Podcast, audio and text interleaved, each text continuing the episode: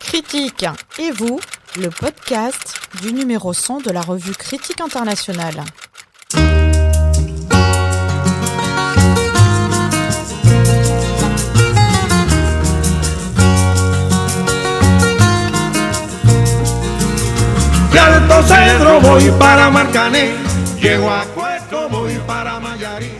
Pour fêter la parution du numéro 100 de Critique internationale, nous allons à la rencontre de ces lecteurs.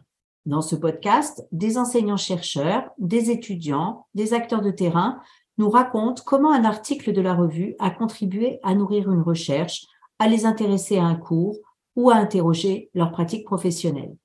Parce qu'une revue qui vit, c'est d'abord une revue qu'on lit, le comité de rédaction vous propose de déambuler dans cette grande bibliothèque des sciences sociales qu'est Critique internationale. Aujourd'hui, nous écoutons le choix de Sandrine Perrault. Bonjour Sandrine Perrault. Bonjour Sandrine Revet. Sandrine Perrault, tu es politiste, chargée de recherche aux séries à Sciences Po. Tu es ancienne rédactrice en chef et directrice de publication de la revue Politique africaine. Quel article as-tu choisi de nous présenter? Alors aujourd'hui, j'ai choisi un article écrit par Roland Marchal et Christine Messian qui s'appelle De l'avidité des rebelles, l'analyse économique de la guerre civile selon Paul Collier, qui a été publié en 2002 dans le numéro 16 de la revue Critique internationale. Alors, pourrais-tu nous dire un petit peu sur quoi porte cet article? Alors déjà, c'est un article qui a été écrit par euh, deux euh, remarquables chercheurs de terrain, hein, Roland Marshall, qui travaille sur la, Corne de l'Afrique, l'Afrique centrale, et, et à l'époque, il travaillait beaucoup sur les zones de conflit du Golfe de Guinée, et Christine Messian, euh, qui, elle, a laissé en, en, héritage des pages très riches sur l'Angola. Et dans cet article, en fait, ces deux auteurs reviennent tous deux, forts de leur expérience de terrain, ils reviennent donc de manière très critique sur l'une des théories les plus en vogue à l'époque, qui est celle de Paul Collier, donc sur l'avidité des rebelles.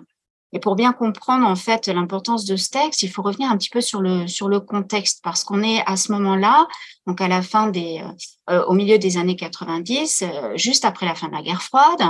Et contrairement à ce que certaines théories euh, avaient prédit, nous ne sommes pas dans une période de pacification euh, mondiale qui était supposée engendrer la fin de la bipolarité, mais au contraire, hein, dans une période de, euh, multiplication, de prolifération des zones de, guerre civile et ou régionale, alors en Europe, mais aussi et surtout euh, en Afrique et un peu en Asie.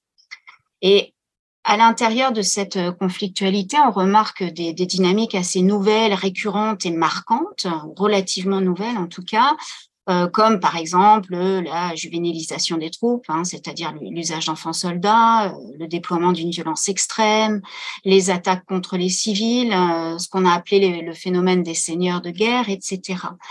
Et donc tous ces éléments ont eu pour pour effet d'intéresser des nouveaux chercheurs au conflit, d'ouvrir des nouveaux champs de recherche et de susciter des nouvelles théories sur la guerre et sur la violence. Alors, à cette époque-là, hein, au milieu des années 90, on a plusieurs euh, théories qui ont qui cherchaient à expliquer le, phénomène, les thèses euh, catastrophistes, hein, comme celle du retour des barbares, le néo-barbarisme, etc.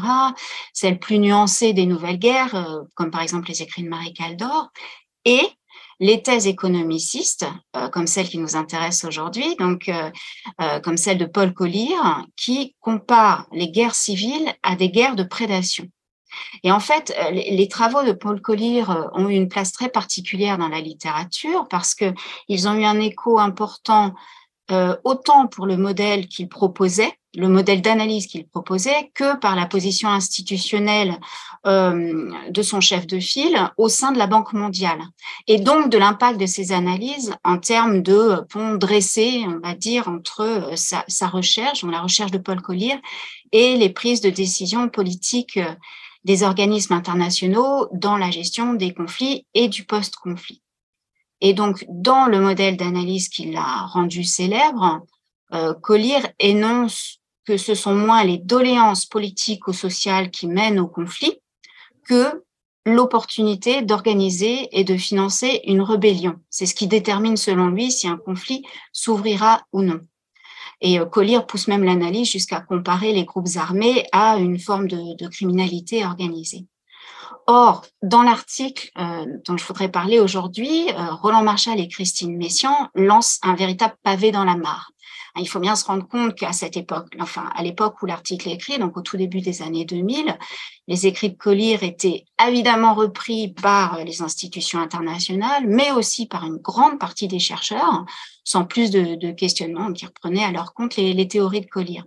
Or, dans euh, l'article de l'avidité des rebelles, euh, Roland Marshall et Christine Messian taillent en pièces euh, chacun des arguments, en tout cas les arguments principaux de Collier, et surtout reviennent de manière très critique sur les méthodes utilisées, sur les indicateurs euh, choisis, sur la manière dont Collier a construit ses échantillons, euh, les postulats de départ, les points aveugles de l'étude, euh, les quelques 30, 30 de cas d'études qui euh, sont passés à la trappe, qui ont disparu de l'analyse.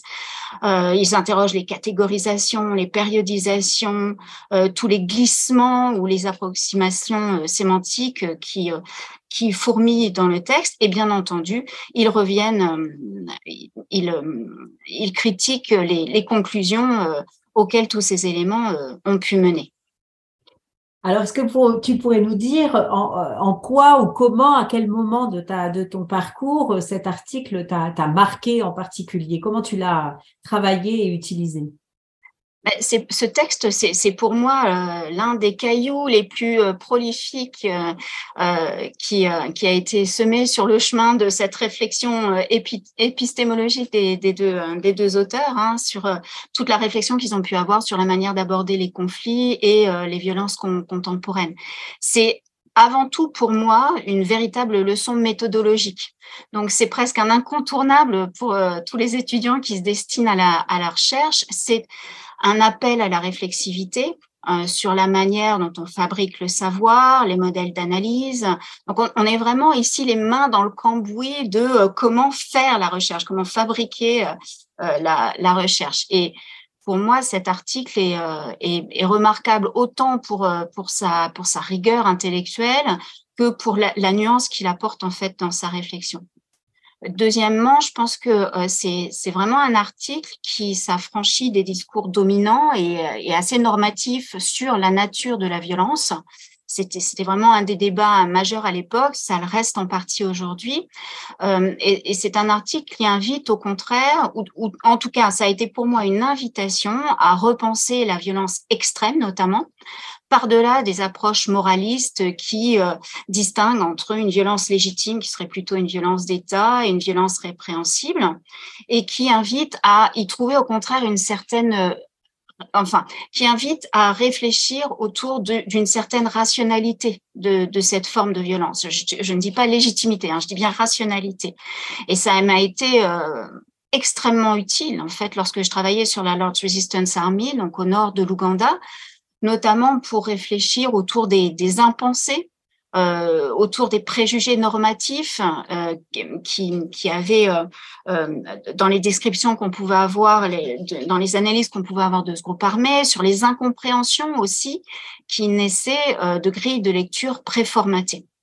Et puis, euh, je pense que ça a été marquant aussi pour moi parce que c'est un article qui est le, le produit d'une collaboration scientifique entre deux chercheurs euh, une, une, collaboration qui a été d'ailleurs très prolifique, hein, qui s'est pas arrêtée à, à, cet article. Ils avaient déjà écrit euh, Les chemins de la guerre et de la paix en 97, et puis plus tard, dans Critique également, euh, ils ont écrit tous les deux un autre article qui poursuit leur réflexion, qui s'appelle les, les, guerres civiles à l'ère de la globalisation, qui a été publié en, en 2003 et qui aussi euh, euh, continue euh, de, de, réfléchir autour de ces nouvelles théories des guerres. Donc c'est aussi en fait cet article pour moi la richesse d'une réflexion menée à deux têtes, à partir de plusieurs terrains et surtout écrite à quatre mains. Alors, comment tu, tu, on pourrait situer aujourd'hui cet article dans, dans, les débats actuels sur la question? Est-ce que tu peux nous en dire plus là-dessus? Euh, je, trouve que, euh, comme, souvent dans ses écrits, euh, Roland Marshall avait à ce moment-là un temps d'avance. Et c'était le, cas aussi dans l'approche de, Christine Messian, notamment dans toute son analyse de, l'économie dans, la guerre. Alors, cette question-là, de la qualification des groupes armés et de, et la violence, c'est un débat qui est, qui est toujours d'actualité. Et les, dans un sens, les modèles d'analyse prônés par, euh, par Collier ou d'autres euh, dans la même veine ont euh, été certes en partie renouvelés, en partie nuancés, euh, mais cette lecture sur la cupidité des groupes armés, leur prédation ou la réflexion sur la motivation des, des combattants garde toujours un, un, certain écho, notamment au sein des, des organisations internationales. Il faut voir que ça a servi de base de de, légitimation scientifique euh, à des actions collectives internationales. Donc, ce sont encore des théories qui impactent euh, sur les solutions qu'on apporte en termes d'intervention militaire, sur les formules euh, qu'on applique en termes de post-conflit, de réconciliation, etc. Donc ça, c'est encore en, en, partie le cas dans la littérature également, le débat qu'ont engagé Christine Messiaen et Roland Marshall dans cet article, c'est aussi celui d'un débat extrêmement actuel sur l'opposition entre la recherche quantitative et qualitative, euh, chacune soulignant les faiblesses méthodologiques euh, de l'autre. Et là, on a à l'évidence un, plaidoyer extrêmement argumenté euh, qui remet en cause la supposée plus grande scientificité euh, des méthodes quantitatives et qui, au contraire, met à jour euh, la, la, la, faible rigueur euh, scientifique de certains modèles, l'absence de prise en compte de l'histoire, de la sociologie dans ces modèles quantitatifs, et en même temps, et c'est là où la nuance est importante. Euh, Roland Marshall et Christine Messiaen ne rejettent pas d'un bloc euh, une analyse qui pourrait se faire en termes économétriques. Hein. Ils s'invitent plus simplement à plus de rigueur, à plus de contextualisation et à plus de, de connaissance du, du, terrain. Et puis il me semble aussi euh, qu'à travers en fait cette critique, c'était aussi un agenda de, de, recherche qui se dessinait et qui visait notamment à redonner à l'économie euh, dans les conflits ou par les conflits euh, sa juste place et surtout sa juste approche. Donc c'est pour moi vraiment un article qui reste de par son ambition, de par son invitation à la réflexivité constante et de par les sujets qu'il aborde euh, d'une grande actualité. Merci beaucoup Sandrine Perrault d'avoir participé à cet épisode du podcast Critiquez-vous, le podcast du numéro 100 de la revue Critique internationale. Alors on rappelle le titre de l'article que tu as sorti de la bibliothèque. Il s'agit de De l'avidité des rebelles, l'analyse économique de la guerre civile selon Paul Collière de Roland Marshall et Christine Messian, paru dans Critique internationale numéro 16 en 2002. Je souhaite à tous les auditeurs et à toutes les auditrices une bonne écoute et surtout une bonne lecture future. À bientôt!